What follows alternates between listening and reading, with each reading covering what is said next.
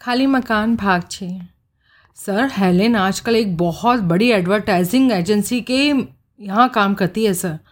और वो अपने एक विवाहित भाई के साथ रहती है और भाई की बहुत ही बढ़िया सरकारी नौकरी है। किसी को उसके पैसे की कोई तलबगार नहीं है। उसके पिता के पास रिटायरमेंट का बचा हुआ बहुत पैसा है। इतना होने के बावजूद भी बहुत सादी ज़िंदगी बिताती है वो। कपड़ों पर कॉस्मेटिक्स पर, जेवरात पर, मौज, मेले जैसी किसी बात पर पैसा खर्च नहीं करती। कमाल है? कितनी तनख्वाह पाती है? बारह सौ रुपये सर, और चार सौ रुपये की एक पार्ट टाइम जॉब भी करती है। मैजेस्टिक सर्कल पर ही स्थित एक चार्टर अकाउंटेंट के यहाँ। इतनी रकम में से खर्चती कुछ नहीं। खर्चती है, लेकिन नहीं के बराबर। सिर्फ़ इंतहाई ज़रूरी चीज़ों पर पैसा खर्च करती है। किसी शौक फ़ैशन किसी मौज मेले पर एक काला पैसा खर्च नहीं करती। तो फिर इतना पैसा जो वो कमाती है इसका करती क्या है? क्या पता क्या करती है? यानी कंजूस है। और लालची भी वरना इतनी अच्छी नौकरी होने के बावजूद पार्ट टाइम जॉब क्यों करती? हम्म, उम्र कितनी है? जवान है सर पच्चीस छब्बीस से ज़्यादा की तो नहीं लगती। कोई बॉयफ्रेंड लगता तो नहीं कि हो। हाँ देखने में कैसी है? खूबसूरत है, लेकिन होलिया ऐसे बनाकर रखती है जैसे भरपेट खाना भी ना खाती हो। इस हद तक कंजूस नहीं हो सकता कोई। नहीं हो सकता, लेकिन साहब, उसके रख रखाव से तो किसी को तो ये धोखा हो सकता है। ठीक है, पहले उसी को बुलाओ। Yes, sir. और बंसर यस, सर। उसके आते ही उसे पानी का गिलास पेश करना ना भूलना। उसके फिंगरप्रिंट्स के लेने हैं। नहीं भूलूँगा साहब। हेलेन रिडली देखने में वैसी ही निकली, जैसे कि सुधाकर ने उसे बताया था। उसका परिधान ही विलायती था, वरना उसके चेहरे पर साध्वियों जैसे भाव थे। उसके नयन नश खूबसूरत थे, लेकिन आँखों के नीचे की काली झाइयाँ और गालों में दिखाई देने वाला हल्का सा पिचकापन, वाकई इस बात की चुगली करता मालूम होता था, जैसे उसे भर पेट खाना भी नसीब ना होता हो। प्रभुदयाल के संकेत पर वह कुर्सी पर बैठ गई। बंसल ने उसे पानी का गिलास पेश किया, जो उसने बड़े ही मशीनी अंदाज से ट्रे पर से उठाया और पानी पीकर वापस ट्रे पर रख दिया। बंसल ने गिलास वाली ट्रे को फ़ौरन फिंगरप्रिंट्स एक्सपर्ट के पास भिजवा दिया। उसकी उम्र के बारे में सुधाकर का अंदाज़ा ज़्यादा गलत नहीं था। हेलन ने अपनी उम्र 28 साल बताई। उसने बताया कि बीए पास करने के बाद उसने टाइप शॉर्ट हैंड का कोर्स किया था और जो पहली नौकरी उसे हासिल हुई थी, वो फादर जोसेफ कॉटन की प्राइवेट सेक्रेटरी की थी। पादी साहब की नौकरी आपने कितने ऐसा की थी? प्रभुदयाल ने नर्म स्वर में पूछा। जी, तकरीबन ढाई साल। और वो नौकरी क्यों छोड़ दी आपने? दरअसल वो नौकरी बहुत सख्त थी। वे कोई थीसिस तैयार कर रहे थे, जिसका विषय कुछ ज़्यादा ही विस्तृत और गंभीर था। लंबी लंबी डिक्टेशन फिर टाइप फिर करेक्शन फिर करेक्टेड स्क्रिप्ट की टाइप ऊपर से लंबे लंबे आर्टिकल जो वे डिटेक्ट कराकर तैयार करवाते थे। फिर उनकी व्यक्तिगत खतों, किताब, बहुत काम था, बहुत ज़्यादा काम था। छुट्टी लेने नहीं देते थे। नतीजा ये हुआ कि ढाई साल में मेरी हालत ऐसे इंजन जैसी हो गई, जिसका ईंधन चुक गया हो। और मेरे डॉक्टर ने मुझे राय दी कि मुझे आराम की सख्त ज़रूरत है। और ये बात पादी साहब को बताकर मैं एक रिश्तेदार के यहाँ विष्णुनगर चली गई। जब मैं वापस लौटी तो मुझे मालूम हुआ कि पादी साहब तो पहले किसी और को मेरी जगह दे चुके हैं। मिसेस डेनिंग को? जी हाँ। आपका क्या ख्याल है? पादी साहब का और मिसेस डेनिंग का अफेयर था? ऐसी अफवाहें तो मैंने खूब सुनी थी। हकीकत तो ईश्वर ही जाने की क्या थी। ऐसी उसके बाद भी प्रभु दयाल ने पादरी से ताल्लुक़ रखते हुए सवाल हेलन से पूछे, लेकिन नतीजा कुछ ना निकला। हेलन ने हर बात का पूरी संजीदगी और पूरी ज़िम्मेदारी से जवाब दिया, लेकिन उसके किसी भी जवाब से कोई जानकारी ना हासिल हो सकी। उसे और कुरेदना वक्त की बर्बादी मांगकर प्रभु दयाल ने उसका धन्यवाद किया और उसे वहाँ से विदा किया। वह कमरे से बाहर निकल गई तो प्रभु दयाल की निगाह उसके द्वारा खाली की गई कुर्सी पर पड़ी। वहाँ उसका पर्स पड़ा था। सुधाकर उसका पर्स यहाँ रह गया है। जरा लपक कर दे आओ। सुधाकर ने पर्स उठाया और बाहर की तरफ़ लपका। ठहरो। एकाएक प्रभुदयाल बोला। सुधाकर ठटका, घूमा। उसने प्रश्न सूचक नेत्रों से प्रभुदयाल की तरफ़ देखा। इधर आओ। सुधाकर प्रभुदयाल के पास पहुँचा। प्रभुदयाल ने उसके हाथ से पर्स ले लिया और उसे खोलकर उसने जल्दी जल्दी भीतर की चीज़ें टटोलनी आरंभ की। एक तय किया हुआ कागज़ हाथ में आने पर वह ठिठका। उसने उसे खोला तो पाया कि वो मनी ऑर्डर भेजने वाले के पास पावती की स्वीकृति के रूप में लौट कर आने वाला मनी ऑर्डर फॉर्म का अधपन्ना था। वह छः सौ रुपये के मनी ऑर्डर की रसीद थी जो कि मिशन स्कूल इकबारपुर की मैट्रन के नाम भेजा गया था। प्रभुदयाल ने विचित्र भाव से मेरी तरफ़ देखा। मैं जानबूझकर पड़े देखने लगा। उसने अधपन्ना वापस पर्स में रख दिया और पर्स बंद कर दिया। तभी दरवाजे पर हेलन रेडली प्रकट हुई और तनिक नर्वस स्वर में बोली, मेरा पर्स? यहाँ रह गया था। मैं इसके साथ आपके पीछे आदमी दौड़ा ही रहा था कि आप लौट आए ये रहा आपका पर्स। उसने हेलन की तरफ़ पर्स बढ़ा दिया। चेहरे पर कृतज्ञता के भाव लिए वो आगे बढ़ी। उसने प्रभुदयाल के हाथ से पर्स ले लिया। पाँच साल पहले आपने जिन रिश्तेदारों के यहाँ आराम फरमाने के लिए आप विश्व, विश्वनगर गई थी, वो अब भी वहीं रहते हैं? जी हाँ। क्यों? कुछ नहीं। यूँ ही पूछा था, कौन रिश्तेदार हैं आपके वहाँ? मेरी मौसी रहती है वहाँ। और उनका नाम पता? उसने बताया। इकबालपुर में भी आपके कोई रिश्तेदार रहते हैं? इकबालपुर? एकाएक उसके स्वर में घबराहट का पुट आ गया। नहीं नहीं तो वहाँ तो मेरा कोई नहीं रहता। हाय सी लेकिन इकबालपुर के बारे में आपने मुझसे क्यों पूछा? यूँ ही, कोई खास वजह तो नहीं। वह अनिश्चित सी प्रभु दयाल के सामने खड़ी रही। Thank you madam thank you all over again वह बिना एक शब्द बोले घूमी और भारी कदमों से वहाँ से विदा हो गई। अब, उसके जाने के बाद प्रभुदयाल बोला मुझे एक ऐसे जिम्मेदार आदमी की ज़रूरत है जो फ़ौरन आंधी तूफ़ान की तरह इकबारपुर रवाना हो सके। मैं जाऊँ साहब? सुधाकर बोला, नहीं, तुम्हारी मुझे यहाँ पर ज़रूरत है। तुम Vishwanagar police station trunk call लगाओ और वहाँ की पुलिस के माध्यम से हेलेन की मौसी की बाबत पूछताछ का इंतज़ाम करो। Yes, sir. सुधाकर बोला और टेलीफोन की तरफ़ बढ़ा। जगदीश को भेज दीजिए साहब। बंसल ने राय दी। नहीं नहीं ये उसके बस का काम नहीं। आ, किसी और को बुलाओ सब इंस्पेक्टर चंद्रकांत के बारे में आपका क्या ख्याल है साहब? हाँ वो ठीक है बुलाओ उसे। सब इंस्पेक्टर चंद्रकांत को तलब किया गया।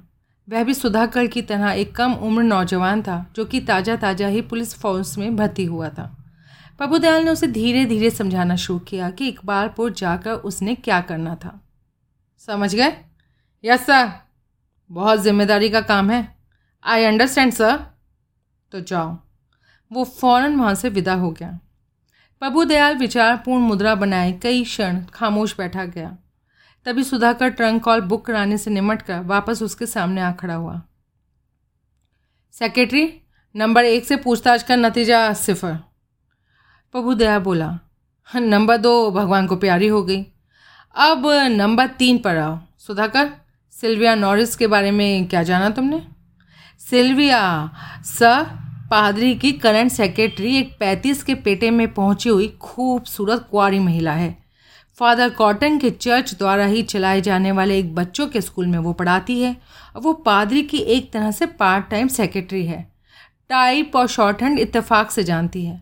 वध की उसे कमी नहीं, इसलिए श्रमदान के तौर पर चर्च चर्च के खिदमतदार खिदमतगार की तरह पादरी की सेक्रेटरी की ड्यूटी भुगता रही है। यानी कि पहली दो सेक्रेटरियों की तरह वो तनख्वाह हासिल करने वाली कर्मचारी नहीं है। नहीं साहब, और पैंतीस साल की उम्र में भी कुआरी है। हाँ साहब, और वजह नहीं मालूम हो सकी इसकी। अच्छा रहती कहाँ है? लिटन रोड पर ही अपनी एक विधवा मौसी के साथ। क्यों माँ बाप नहीं है? है, लेकिन राजगढ़, राजनगर में नहीं रहते। मालूम हुआ है कि वे विशालगढ़ में रहते हैं। और वहाँ के बड़े खानदानी और बड़े इज्जतदार आदमी माने जाते हैं। चर्च की सेवा उनके खानदान की पीढ़ी दर पीढ़ी चली आ रही परंपरा है। वे लोग चर्च की हर गतिविधि में हिस्सा लेते हैं, रेगुलर चंदा देते हैं और चर्च की और जो कोई भी सेवा मुमकिन हो, वो करते हैं। विशालगढ़ से ये यहाँ कैसे पहुँच गई? अपनी मौसी की वजह से साहब। जब वो यहाँ आई थी, तब उसके मौसा ज़िंदा थे। सिल्विया को बड़े शहर की ज़िंदगी ज़्यादा पसंद थी, इसलिए वे उसे यहाँ ले आए। बाद में मौसा मर गए तो उससे मौसी को अकेले छोड़ देना बना। तभी तो वो यहीं पे मौसी के साथ रह रही है। मौसी फादर कॉटन के चर्च में आती थी, वो भी इनके साथ आने लगी। फिर फादर कॉटन की प्रेरणा पर वह चर्च की गतिविधियों में हिस्सा लेने लगी, उनके स्कूल की टीचर बन गई, फिर पादरी साहब की सेक्रेटरी बन गई। पिछले कई, पिछले कोई एक साल से वो पादरी की सेक्रेटरी है और बेवजह कुआरी बैठी है। बेवजह तो दुनिया का कोई काम नहीं होता, वजह तो हर बात की होती है। इसलिए इसकी भी ज़रूर होगी, अलबत्त जान नहीं पाए तुम उस वजह को। यही समझ लीजिए साहब, आखिर वक्त की कमी भी तो। Never mind you have done very well thank you sir अब बुलाओ उसे। यस सर सिल्विया नॉरिस बहुत रोब दाब वाली औरत निकली। उसका कद साढ़े पाँच फुट से निकलता हुआ था, बाल कटे हुए थे और वह झक सफ़ेद साड़ी और ब्लाउज पहने थी। उसकी आँखों पर सुनहरे फ्रेम वाला निगाह का चश्मा चढ़ा हुआ था और जेवरात के नाम पर वह अपने गले में सोने के एक पतली से जंजीर पहने हुई थी, जिसमें लॉकेट की जगह क्रॉस लटका हुआ था। Hello, inspector. वह तपाक से प्रभुदयाल से मिली। ज़रूर आपने मुझे पादरी साहब के और मिसेस डेनिंग के हॉल नाक अंजाम की वजह से यहाँ तलब किया होगा। बिल्कुल यही बात है मैडम तशरीफ़ रखिए।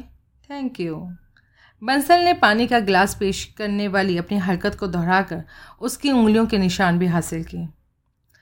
वैसे आपका ये सब इंस्पेक्टर पहले ही मुझसे काफ़ी सवाल कर चुका है। वो सुधाकर की तरफ़ इशारा करती बोली आ, मैं आपका बहुत थोड़ा वक्त लूँगा। नहीं नहीं, ये बात मैंने इसलिए नहीं कही। आप मेरा जितना मर्ज़ी बद लीजिए। पुलिस को सहयोग देना मेरा फ़र्ज़ है। ये आपकी मेहरबानी है कि आप ऐसा समझती हैं, वरना लोग तो पुलिस को अपने पास फटकने देने से भी परहेज़ करते हैं। ये लोगों की नादानी है ना समझी है।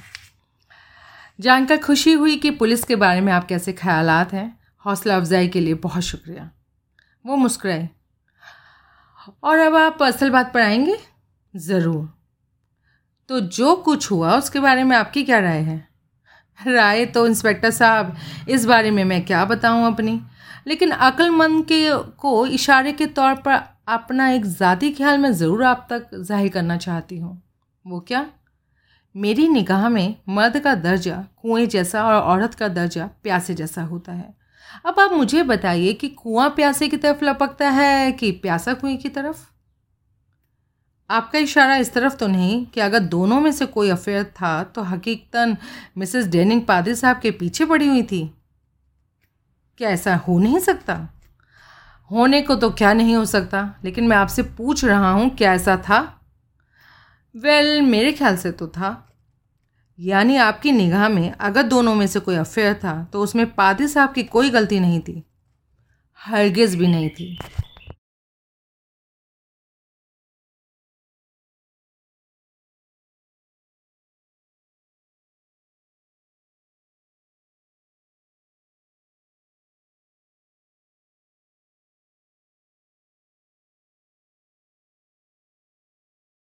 हरगिज़ भी नहीं थी।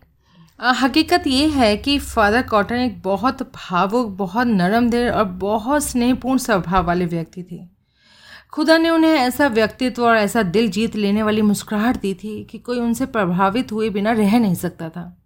और स्त्रियाँ उनके इस मीठे स्वभाव में कुछ गलत ही सोचने लगती थी।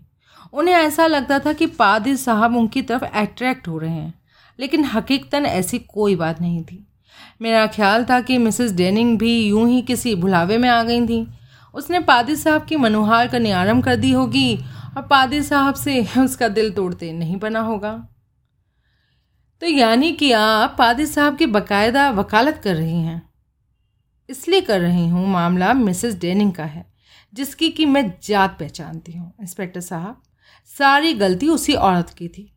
उसी ने पादी साहब के पीछे पड़कर उन्हें नष्ट किया था। और गलत राह पर लगाया था।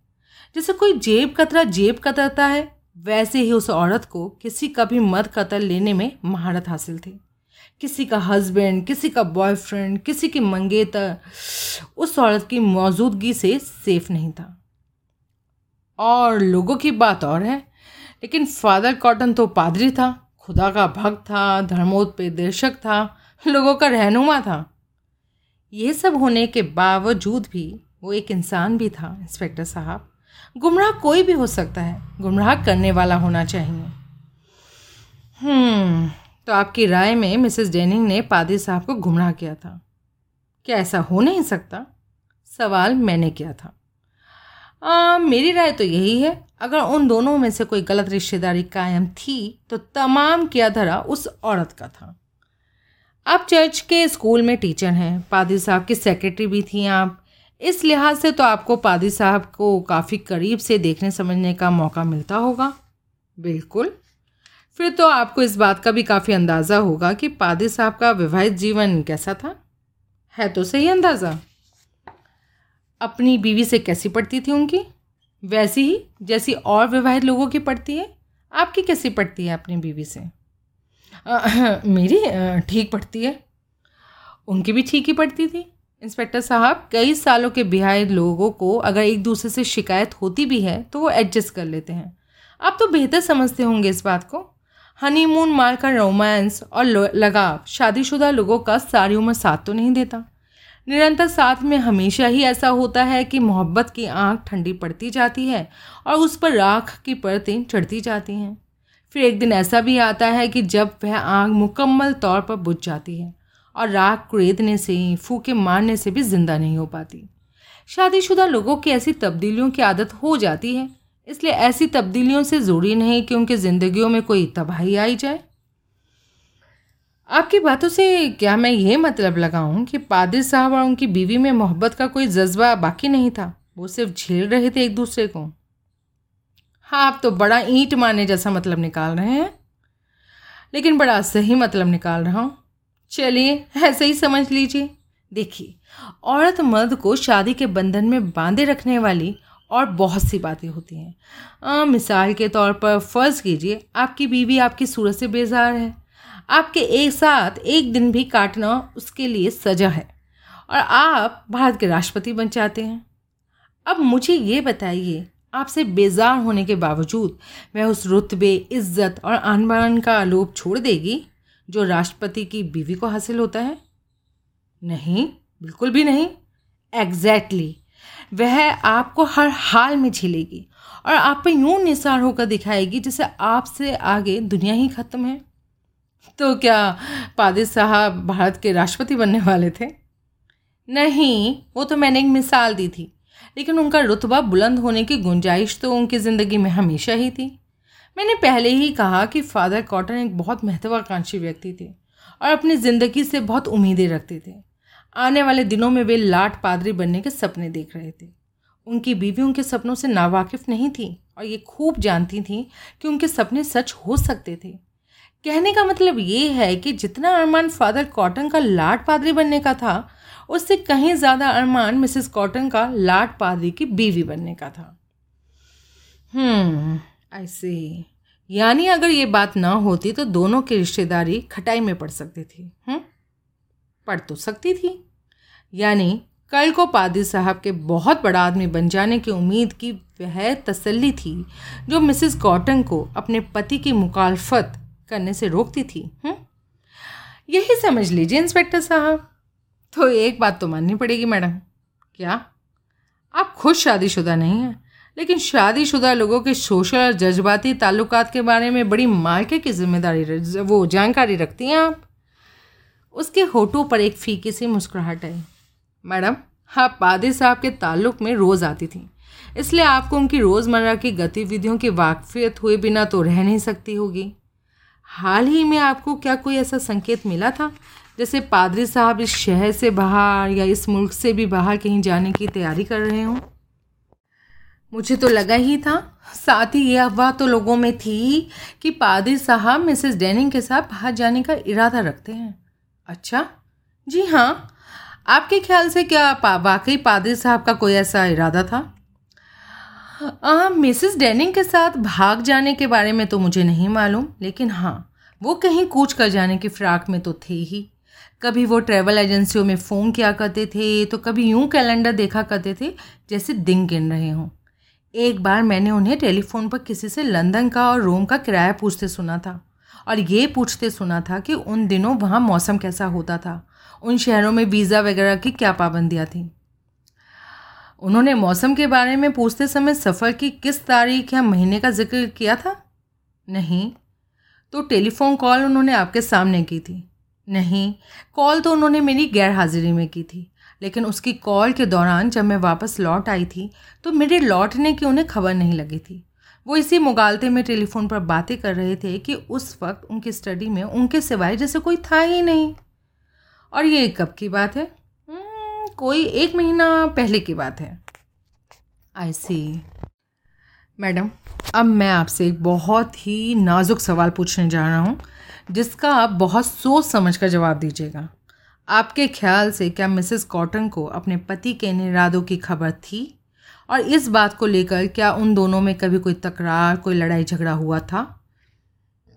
तकरार लड़ाई झगड़ा तो बात की बातें हैं। मुझे तो यही उम्मीद नहीं कि उसको इन बातों की भनक भी थी कि उसका पति कहीं खिसक जाने की फिराक में था।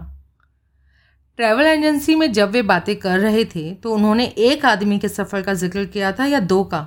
जैसे उन्होंने लंदन या रोम का किराया पूछा था तो किराया एक जने का पूछा था या दो जनों का? मेरे ख्याल से एक जने का। आप हेनरी सिल्वेस्टर को जानती हैं? जो चर्च की मैनेजिंग कमेटी का चेयरमैन है? हाँ वही। हम्म, जानती हूँ। क्या जानती हैं आप उसके बारे में? क्या से क्या मतलब? आप उसकी मिसेस कॉटन से पुरानी मोहब्बत के बारे में जानना चाहते हैं या उसके बिज़नेस में उसके ज़बरदस्त घाटे के बारे में? प्रभु दयाल बड़ी कठिनाई से अपने चेहरे पर उमड़ते उत्तेजना और हैरानी के भावों को अपने काबू में कर पाया। और प्रत्यक्षता सहज स्वर में बोला मैं दोनों के ही बारे में जानना चाहता हूँ आप प्लीज़ मुझे बताएँ। तो हम्म, तो मोहब्बत वाली बात तो बड़ी मामूली है। मिसेस कॉटन की अपने पति से मुलाकात होने से पहले दो आदमियों की उससे कोर्टशिप चल रही थी। एक तो जॉर्ज सैमसन था जो आज बहुत बड़ा वकील है और दूसरा आज का चर्च की मैनेजिंग कमेटी का चेयरमैन हेनरी सिल्वेस्टर था। तब कुछ लोगों का ख्याल था कि हेनरी सिल्वेस्टर की निगाह वास्तव में मिसेस कॉटन पर नहीं, बल्कि उनकी उस पैतृक संपत्ति पर थी, जो देर सवेर मिसेस कॉटन को विरासत में मिलने वाली थी। यही वजह थी कि फादर कॉटन से उसकी एकाएक शादी हो जाने के बाद जहाँ वकील साहब उसके रास्ते से हट गए थे, वहाँ चेयरमैन साहब फिर भी उसके पीछे पड़े थे। और इस बात की भरपूर कोशिश करते रहे थे कि वे मियाँ बीवी में कोई ऐसी गलत फहमी पैदा करने में कामयाब हो जाएँ, जिससे कि उन दोनों में तलाक हो जाए और फिर वो मिसेस कॉटन से शादी कर लें। अच्छा तो ऐसे खतरनाक इरादे रखते थे चेयरमैन साहब? जी हाँ। लेकिन मियाँ बीवी में तो तलाक की नौबत आज तक नहीं आई। और होना और इन दोनों का साथ होना तो यही साबित करता है कि वो अपने इरादों में कामयाब नहीं हो सके। ज़ाहिर है मिसेस कॉटन के चेयरमैन साहब के बारे में ख्याल क्या थे? नापसंद करती थी वो उन्हें? हम्म, नहीं तो। मिसेस कॉटन तो चेयरमैन साहब को काफ़ी पसंद करती थी। ज़्यादा पसंद वो किसे करती थी? चेयरमैन साहब को या वकील साहब को? वकील साहब को। लोग कहते हैं, मिसेस कॉटन ने अपनी ज़िंदगी में कभी किसी आदमी से दिल से मोहब्बत की है तो वो वकील जॉर्ज सैमसन था। उन दिनों, उन दोनों की सगाई तक हो चुकी थी। फिर भी मिसेस कॉटन ने वो सगाई तोड़कर पादी साहब से शादी कर ली। हाँ वजह? वो बड़े ही रहस्यपूर्ण ढंग से मुस्कुराए। यानी कि वजह मालूम है आपको? उसने मुस्कुराते हुए ही सहमति में सहलाया क्या वजह थी? बताइए तो। जॉर्ज सैमसन नास्तिक हैं। खुदा में, खुदा के बेटे में, वर्जिन मैरी में, चर्च में, धर्म में, किसी बात में उसका विश्वास नहीं। और मिसेस कॉटन एक धर्म परायण और खुदा का खौफ खाने वाली औरत है। उसे नास्तिक पति कबूल नहीं था। इसलिए वकील साहब को छोड़कर उन्होंने एक पादरी से शादी करना पसंद किया। जोसेफ कॉटन तब पादरी नहीं था। पादरी वो बाद में बना था, लेकिन वो नास्तिक नहीं था। चेयरमैन साहब को बिज़नेस में ज़बरदस्त घाटे वाली क्या बात थी? पिछले दिनों उन्होंने अपना बहुत ढेर सारा पैसा फॉरेन कोलोब्रेशन में भारत में खुली एक कंपनी में लगाया था। लेकिन वो कंपनी फेल हो गई और जिसकी वजह से उनका पैसा डूब गया। ओह, उसी कंपनी में पैसा लगाने की बड़ी पुरजोर राय उन्होंने अपने जिगरी दोस्त पीटर फ्रांकोजा को भी दी थी। वो तैयार भी हो गया था, लेकिन इत्तेफाक से वक्त रहते अपने बिज़नेस में से काफ़ी पैसा नहीं खींच सका था और कंपनी में पैसा लगाने की तारीख निकल गई थी। कहने का मतलब ये है कि उसकी तकदीर ही अच्छी थी जो वो तबाह होने से बच गया था। आई सी प्रभु दयाल एक क्षण ठिटका फिर बोला पादी साहब से आपके ताल्लुकात कैसे थे? मेरे? मेरे कैसे ताल्लुकात होने थे उनसे? आ, मेरे उनसे यही ताल्लुकात थे कि मैं बतौर उनकी सेक्रेटरी उनके लिए काम करती थी और जिस चर्च में वे पादरी थे, उसके द्वारा संचालित स्कूल में बच्चों को पढ़ाती थी। दैट्स इट मैं दरअसल कहना ये चाहता था, मैडम, अगर आपको कोई ऐसी बात मालूम हो, इत्तेफाक से मालूम हो, जो पादी साहब की छवि धूमिल करती हो और पादी साहब की मौत के बाद जिसे अपनी ज़ुबान पर लाने से आप हिचकिचा नहीं हो, वो भी आप प्लीज़ हमको बता दीजिए। हम आपको विश्वास दिलाते हैं कि आपको हासिल, आपसे हासिल जानकारी को हम आम नहीं होने देंगे। अलबत्ता उसकी वजह से हमें पादी साहब के हथियारों का सुराग मिल सकता हो। उसके चेहरे पर ऐसे भाव आए जैसे वो फैसला ना कर पा रही हो कि वो क्या कहे और क्या ना कहे। हो कमॉन मैम देखिए कोई ख़ास बात तो नहीं है, लेकिन लेकिन पादरी साहब की कुछ बातें मुझे खटकने वाली ज़रूर लगती थी। जैसे जैसे पादरी होने के नाते जो लंबा चोगा उन्हें पहनना पड़ता था, कई बार उनके चेहरे पर ऐसे भाव आते थे जैसे वो उससे विरक्त हों। अपना कॉलर तो वो मेरे सामने ही यूँ खोलने लगते थे जैसे उनका दम घुट रहा हो। अच्छा हाँ और फिर पिछले दिनों से वो कुछ चिंतित भी रहने लगे थे। वे किसी बात से आशंकित रहते थे। उनके हाव भाव से ऐसा लगता था जैसे कोई उनके पीछे पड़ा हो और वो उसे अपना पीछा न छुड़वा पा रहे हों। पीछे तो कोई उनके पड़ा हुआ ही था। आपकी जानकारी के लिए आपके चेयरमैन साहब ने पादरी साहब के पीछे प्राइवेट डिटेक्टिव लगाए हुए थे। हम्म, ज़रूर यही बात थी। एक बार एक आदमी मेरे पास भी आया था पादी साहब के बारे में पूछताछ करने के लिए लेकिन मैंने उसे कुछ नहीं बताया था। आपने ये बात पादरी को बताई थी? कौन सी बात? यही कि उनके बारे में पूछताछ करता कोई आदमी आपके पास आया था। हाँ बताई थी फ़ौरन बताई थी उस आदमी के जाते ही बताई थी। हम्म, यानी उन्हें मालूम था कि उनके बारे में गुप्त रूप से पूछताछ की जा रही है यानी कि वो सावधान थे। इसी वजह से उनके पीछे लगे प्राइवेट डिटेक्टिव्स को जॉर्ज टाउन वाले खाली मकान की खबर नहीं हो सकी थी। वो खामोश रही। अब पादी साहब की प्राइवेट सेक्रेटरी थी। जब इंक्वायरी के लिए चेयरमैन साहब पधारे थे तो उन्होंने आपसे कुछ नहीं पूछा था। पूछा था? पादी साहब और सूजन के ताल्लुकात के बारे में ही मुझसे पूछा था। और आपने क्या उत्तर दिया था? यही कि उस बारे में मैं कुछ नहीं जानती थी। आगे पादी साहब के पास कुछ शेयर और कुछ यूनिट के सर्टिफिकेट थे, जो कि उनके कथनानुसार उनकी शादी के तुरंत बाद उनकी पत्नी ने उन्हें दिए थे। पिछले कुछ महीनों में उनमें से काफ़ी शेयर यूनिट उन्होंने बेच दिए थे। रुपए पैसे के मामले में क्या वो ज़्यादा ही फिक्रमंद रहते थे? पिछले दिनों से तो मुझे ऐसे ही लगता था उन्हें देखकर, इंस्पेक्टर साहब। आपकी जानकारी में सूजन को लेकर पादरी और उनकी बीवी में क्या कभी कोई तकरार, कोई झगड़ा, फसाद हुआ था? हुआ था। दो बार तो ऐसी तकरार मैंने ही सुनी थी। मिसिस कॉटन कहती थी कि चर्च में सूजन का व्यवहार नहायत काबिल एतराज़ होता था। उसकी अनुराग भरी आँखें जब देखो पादरी साहब पर टिकी होती थीं। और पादरी साहब से निगाह मिलते ही उसके चेहरे पर ऐसे भाव आते थे जैसे अपने पति को देखकर किसी नवविवाहिता पत्नी के चेहरे पर आते हैं। मिसिस कॉटन का इल्ज़ाम था कि सूजन का अगर पादरी से कोई अफेयर था तो ऐसी बात छुपा कर रखने की जगह वह जानबूझकर उसे लोगों पर ज़ाहिर करने की कोशिश करती थी। अच्छा लेकिन सूजन तो खुद विवाहित और बाल बच्चेदार वाली औरत थी। हाँ ऐसी बात ज़ाहिर होने से उसकी अपनी भी तो बदनामी थी। असर थी। लेकिन मिसेस कॉटन यही कहती थी कि वो तो चाहती थी उसका और पादरी साहब का अफेयर लोगों की निगाहों में पड़े। आपको ये कुछ नाजायज़ सा इल्ज़ाम नहीं लगता सूज़न पर? लगता है लेकिन फिर भी ये बात अपनी जगह बरकरार है कि सूज़न को लेकर पादरी साहब और उनकी बीवी में तकरार होती थी। You are right you are right ma'am सहयोग के लिए बहुत बहुत धन्यवाद मैम अब आ, एक आखिरी दरख्वास्त और कबूल फरमाइए। वो भी कहिए। मैं दोपहर बाद चर्च में आऊँगा। अगर आपसे वहाँ एक बार फिर मुलाकात हो सके तो मेहरबानी होगी। किस वक्त आएँगे? जब आपको जचे। ठीक है, लंच के बाद कभी भी आ जाइएगा। वो उठती हुई बोली, शुक्रिया, मैम। बंसर मैम को नीचे तक छोड़ कर आओ। ज़रूरत नहीं, मैं चली जाऊँगी। सहयोग के लिए एक बार फिर शुक्रिया, मैम। वो वहाँ से विदा हो गई। हम्म, तो पादरी सूजन के साथ राजनगर से ही नहीं मुल्क से भी भाग जाने की फ़्राक में था। साफ़ ज़ाहिर हो रहा है साहब ये तो बंसल तत्पर स्वर में बोला। आ, फिर तो साहब हम्म, झिझकते हुए सुधाकर बोला उनके कत्ल इसलिए भी हो सकते हैं क्योंकि कातिल उनको उनके इस नापाक इरादे से रोकना चाहता था और उनको जान से मार देने के अलावा उसे और कोई तरीका नहीं सूझा था। सुधाकर उम्र में कमज़ोर था, लेकिन उसकी काबिलियत में कोई शक नहीं था।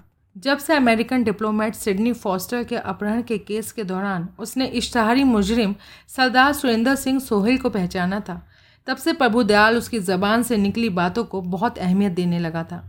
उसे आज तक इस बात का अफसोस था कि जब सुधाकर ने उसे सोहेल के बारे में बताया था तो उसने उसे डांट कर चुप करा दिया था। अगर उसने सुधाकर की बात की तरफ़ तवज्जो दी होती तो इतने बड़े इश्तहारी मुजरिम की गिरफ्तारी का सहरा उसके सर पर होता। तुम्हारी बात में दम है। सुधाकर खुश हुआ।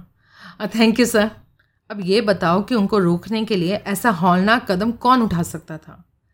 ज़ाहिर है सर दोनों का कोई रिश्तेदार प्रेमी की बीवी आ, उसके दोनों भाई या प्रेमिका का पति। हम्म, सर सब रिश्तेदारों की निगरानी हो रही है। आ, पादरी के घर की तलाशी का क्या हुआ? तलाशी अभी तक जारी है सर। मैंने पहले भी अर्ज़ किया था कि काशीनाथ इसी काम में लगा हुआ है। मैं भी उनके साथ था लेकिन फिर आपको रिपोर्ट करने के लिए मैं यहाँ आ गया था। तभी दरवाज़ा खुला और सादे कपड़े पहने एक आदमी ने भीतर कदम रखा। उसने प्रभु दयाल को सैल्यूट मारा। ये हवलदार चेतन कुमार है साहब बंसल बोला। इसे मैंने पीटर फ्रांकोजा के मुगल बाग में स्थित ऑफ़िस की निगरानी पर लगाया था। और ये निगरानी छोड़कर यहाँ आया है तो ज़रूर कोई ख़ास खबर लाया होगा। क्या खबर है? साहब, पीटर फ्रांकोजा की निगरानी तो मैं कर ही रहा था।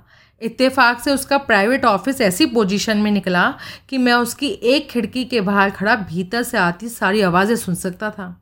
मैंने दो ऐसी बातें सुनी, साहब, जो मैंने महसूस किया फ़ौर आपको जानकारी में आनी चाहिए। इसलिए मैं अब आ गया यहाँ बताने। क्या सुना तुमने? पीटर फ्रांकोजा पौने नौ बजे ऑफ़िस पहुँच गया था, साहब। सूरज से बहुत परेशान लग रहा था और लगता था जैसे सारी रात उसने एक पलक की झपकी ना ली हो। अरे, सुना क्या तुमने? वो बताओ। साहब, उसने दिल्ली में जॉर्ज सैमसन बार एटला के नाम एक लाइटनिंग ट्रंक कॉल बुक कराई थी और दस मिनट में वो कॉल लग गई थी। फ़ोन पर उसने जॉर्ज सैमसन को बताया था कि फादर कॉटन का कत्ल हो गया था और सारा परिवार को, ख़ास तौर से मिसेस कॉटन को, पुलिस बुरी तरह से परेशान कर रही है। उसने जॉर्ज सैमसन से पहली उपलब्ध फ़्लाइट द्वारा दिल्ली लौट आने की दरख्वास्त की थी और साहब, उसने कहा कि वो वापस फ़ोन करके बताए कि कौन सी फ़्लाइट से आ रहा है, ताकि वो उसे लेने एयरपोर्ट जाए। और और साहब, दूसरी बात भी टेलीफोन से ताल्लुक़ रखती है।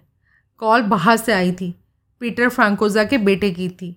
मैंने उस कॉल, एक मिनट, तुम्हें ये कैसे मालूम कि कॉल उसके बेटे की थी? साहब, उसकी सेक्रेटरी ने एक्सटेंशन टेलीफोन पर बजर दिया था, लेकिन उसने बजर की तरफ़ ध्यान नहीं दिया था। फिर उसकी सेक्रेटरी ने कमरे में आकर ही उसे बताया कि उसके बेटा मिकी लाइन पर था तो उसने फ़ोन उठाया था। आई सी क्या सुना तुमने? हाँ तो साहब, मैं अर्ज़ कर रहा था कि मैंने कॉल का पीटर फ्रांकोजा की और का हिस्सा सुना था। पहले उसने कहा था हाँ बेटा, मैं डैडी बोल रहा हूँ, सब ठीक हो गया। फिर उसने कहा, अब तुम बोलो, कहाँ से रहे हो? फिर कहा, शबाश, अब जो मैं कह रहा हूँ, उसे गौर से सुनो। उस पैकेट को लेकर सीधे सेंट्रल बस स्टेशन पहुँच जाओ। वहाँ से झेरी की जो पहली बस उपलब्ध हो, उस पर सवार हो जाओ। झेरी पहुँच कर वहाँ बड़े बाज़ार पहुँच जाना। वहाँ किसी से भी रॉबर्ट स्लोंग के बारे में पूछ लेना। रॉबर्ट स्लोन को तुम वो पैकेट दे देना और उसे बताना कि मैंने तुम्हें भेजा है और कहना कि वो उसे फ़ौरन साफ़ कर दे और तब तक अपने पास रखे जब तक मैं उसे लेने खुद ना आऊँ। क्या साफ़ कर दे? क्या अपने पास रखें? पता नहीं साहब मैंने तो एक तरफा बात सुनी और मैंने एक एक शब्द ऐसे ही आपके आगे दोहरा दिया। लेकिन जो चीज़ साफ़ होनी है वह उसे पैकेट में है जिसे लेकर पीटर फ्रांकोजा का लड़का मिक्की झेरी जा रहा है। Yes sir. आ, इस बातचीत को हुए कितना अर्सा हुआ? साहब आधा घंटा हुआ है तकरीबन। हम्म, बंसर फ़ौरन सेंट्रल बस स्टेशन फ़ोन करो और झेरी की बस के बारे में पूछो। Yes sir. बंसर बोला और तुरंत टेलीफोन में उलझ गया। हवलदार क्या नाम बताया था तुमने अपना? आ, चेतन कुमार साहब? चेतन कुमार जो कुछ तुम यहाँ आकर कह रहे हो वो तुम्हें फ़ोन पर कहना चाहिए था। साहब मुगल बाग पास ही था इसलिए मैंने सोचा। तुमने सोचा सोचने लायक काबिलियत है तुम्हारी? साहब मैं साहब अभी दस मिनट पहले झेरी की एक बस छूटी है। बंसल बीच में बोल पड़ा। सुना? अगर यहाँ आकर रिपोर्ट करने की जगह तुमने फ़ोन किया होता तो उस लड़के को उस पैकेट के साथ हमने बस स्टैंड पर ही पकड़ लिया होता। अब उसे झेरी के लिए रवाना हुए दस मिनट भी हो चुके हैं।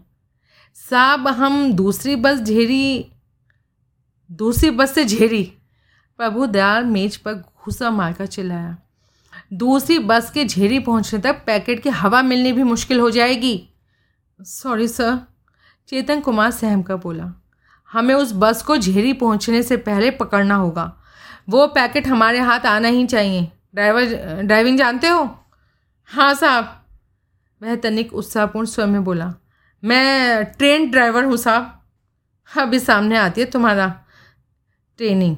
अब क्या बताने की ज़रूरत है तुम्हें? क्या करना है? आ, मैं झेरी की बस को मतलब झेरी पहुँचने से पहले बस को पकड़ना है। सिर्फ़ बस को ही नहीं पकड़ना। बस में बैठे उस लड़के को भी पकड़ना है और उसे पैकेट समेत पकड़ कर यहाँ लाना है, समझे?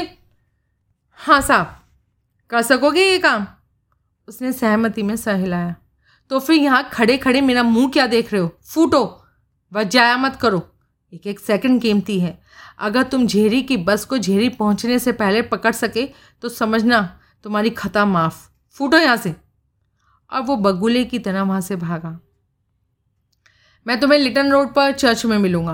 प्रभु दयाल ने पीछे से आवाज़ लगाई। ठीक है साहब। चेतन कुमार के प्रस्थान के बाद कुछ क्षण खामोशी रही। इस अंत में प्रभु दयाल ने चुप्पी भंग की। वह बड़े असंतोषपूर्ण स्वर में बोला, पीटर फ्रांकोजा की तो खास खबर लेनी होगी। पता नहीं क्या चीज़ है उस पैकेट में जिसको साफ़ करने के लिए उसने उसे पैंसठ मील दूर झेरी भेजा है। वो काम क्या यहाँ नहीं हो सकता था? हो तो सकता था साहब, लेकिन वो उसे यहाँ कराना नहीं चाहता होगा। क्यों? क्योंकि उसे डर होगा कि यहाँ बात पुलिस की जानकारी में आ जाएगी। यानी कि उस पैकेट में डबल मर्डर के इस केस से ताल्लुक़ रखती कोई चीज़ है। ऐसे ही लगता है साहब, वो पैकेट बिना खुले मेरे हाथ लगना चाहिए। अगर ऐसा ना हुआ तो तुम्हारे इस हवलदार की खैर नहीं। तभी टेलीफोन की घंटे बज उठी। प्रभुदयाल के संकेत पर बंसल ने फ़ोन उठाया। वो कुछ क्षण फ़ोन सुनता रहा, फिर बोला, साहब, पादरी के घर से एएसआई काशीनाथ का फ़ोन है। पूछो, क्या कहता है? बंसल फिर फ़ोन सुनने लगा। तुरंत उसके चेहरे पर आश्चर्य और उत्तेजना के भाव प्रकट हुए। उसने कुछ क्षण और फ़ोन सुना और फिर माउथ पीस पर हाथ रखकर बड़े उत्तेजित स्वर में बोला, साहब, पादरी की घड़ी और अंगूठी बरामद हो गई है। कहाँ से? उनकी बीवी के ड्रेसिंग टेबल के दराज में से। पुलिस की जीप लेटन रोड की तरफ़ दौड़ रही थी। मैं जीप ड्राइव कर रहा था। मेरे बगल में इंस्पेक्टर प्रभु दयाल बैठा था। पीछे sub inspector Bansal, sub inspector Sudhakar और दो हवलदार बैठे थे। साहब आप मिसेस कॉटन को गिरफ़्तार करेंगे? रास्ते में बंसल एकाएक दबे स्वर में बोला। अभी नहीं, लेकिन साहब जब पादे की लाश की कलाई पर से उतारी गई घड़ी और उसकी उंगली पर से उतारी गई अंगूठी, मिसेस कॉटन के बेडरूम में रखी ड्रेसिंग टेबल से बरामद हुई है, तब भी नहीं। इस बारे में उनकी विधवा से सुनना भी बाकी है। हो सकता है उसके पास उस सामान की वहाँ से बरामदगी की कोई सफ़ाई हो। हाँ वो तो यही कहेगी कि उसे नहीं पता ये सामान वहाँ किसने रखा था। देखते हैं क्या कहती है। जो कहेगी अभी सामने आ जाएगा। बंसल खामोश रहा। मुझे तो ये सब पादरी के परिवार वालों की कोई मिली भगत लगती है। हर कोई गलत बयानी कर रहा है। हर कोई कुछ ना कुछ छुपाने की कोशिश कर रहा है। विधवा हमारे शक का रुख विलियम की तरफ़ मोड़ने की कोशिश कर रही थी जबकि पादरी की लाश पर से उतारी गई घड़ी और अंगूठी उसके पास से बरामद हुई है। पीटर साफ़ साफ़ झूठ बोल रहा है कि कल रात वह घर पर था। दो मुख, मुख्तलिफ़ तरीक़ों से उसने झूठ साबित हो चुका है। आज जो उसने इतने रहस्यपूर्ण ढंग से, एक रहस्यपूर्ण बंडल के साथ अपने बेटे को झेरी भेजा है, वो भी बेमानी नहीं हो सकता।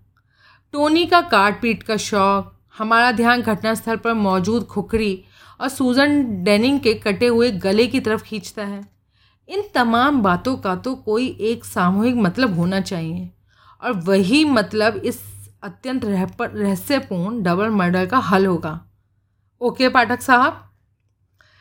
मैंने अपने सामने सड़क पर से निगाह ना हटाई। प्रभुदयाल ने भी मेरी राय के लिए जिद ना की। और दो मिनट के बाद मैंने जीप को लिटन रोड पर चर्च के सामने ला रोका। वहाँ इलाके के लोगों की अच्छी खासी भीड़ जमा थी। पिछली रात की घटना की खबर अखबार में नहीं छप सकी थी, लेकिन कम से कम इलाके के लोगों को उसकी खबर लग चुकी थी। हम लोग जीप से उतरे और चर्च के कंपाउंड में दाखिल हुए। तभी दाई ओर स्थित पादरी के घर का मुख्य द्वार खुला। और उसमें से ए एस आई काशीनाथ ने बाहर कदम रखा। प्रभु दयाल पर निगाह पड़ते ही वह लपकता हुआ उसके पास पहुँचा। क्या बात है? प्रभु दयाल उसके बदहवास चेहरे पर निगाह डालकर तीखे स्वर में बोले, घपला, सर? घपला? कैसा घपला? विधवा का वकील यहाँ पहुँच गया है। वकील? कौन सा वकील? George Samson. वह प्रभुदयाल अपनी कलाई पर बंधी घड़ी पर निगाह डालते हुए बोला पहुँच भी गया इतनी जल्दी? जी साहब, अभी दस मिनट पहले पीटर फ्रांकोजा के साथ वो यहाँ पहुँचा है और आते ही राशन पानी लेकर मुझ पर चढ़ गया। मुझसे पूछने लगा कि क्या मेरे पास इमारत की तलाशी के लिए सर्च वारंट था? तुमने कहना था कि तलाशी मिसेस कॉटन की इजाज़त से हो रही थी। मैंने कहा था, साहब